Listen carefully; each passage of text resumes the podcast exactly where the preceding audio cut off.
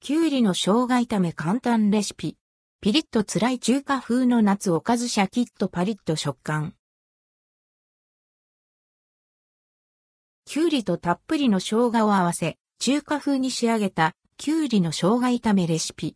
ピリッとした辛さと旨味が効いた後を引く味わいです。きゅうりの生姜炒め中華風。材料きゅうり2本おろし生姜、チューブでも OK 大さじ1ごま油小さじ2みりん小さじ1種大さじ1鶏ガラスープの底小さじ1塩小さじ4分の1。作り方きゅうりは3から4センチメートル程度の長さに切り、それぞれ縦に4分割する。フライパンにごま油を熱し、生姜を軽く炒めてからきゅうりを投入、さらに炒める。きゅうりの表面がうっすら透けてきたら、みりん、酒、鶏ガラスープの素を加える。全体に馴染ませるように混ぜ、水気がなくなったら完成。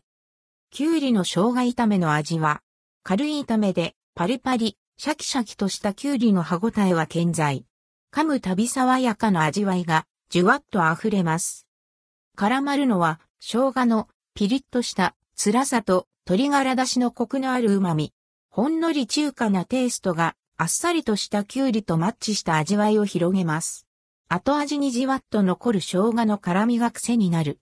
食感の良さも相まって、ついつい次の一口に箸が伸びます。少し古くなったきゅうりでも美味しく作れるので、まとめ買いの残り商品にもおすすめのレシピです。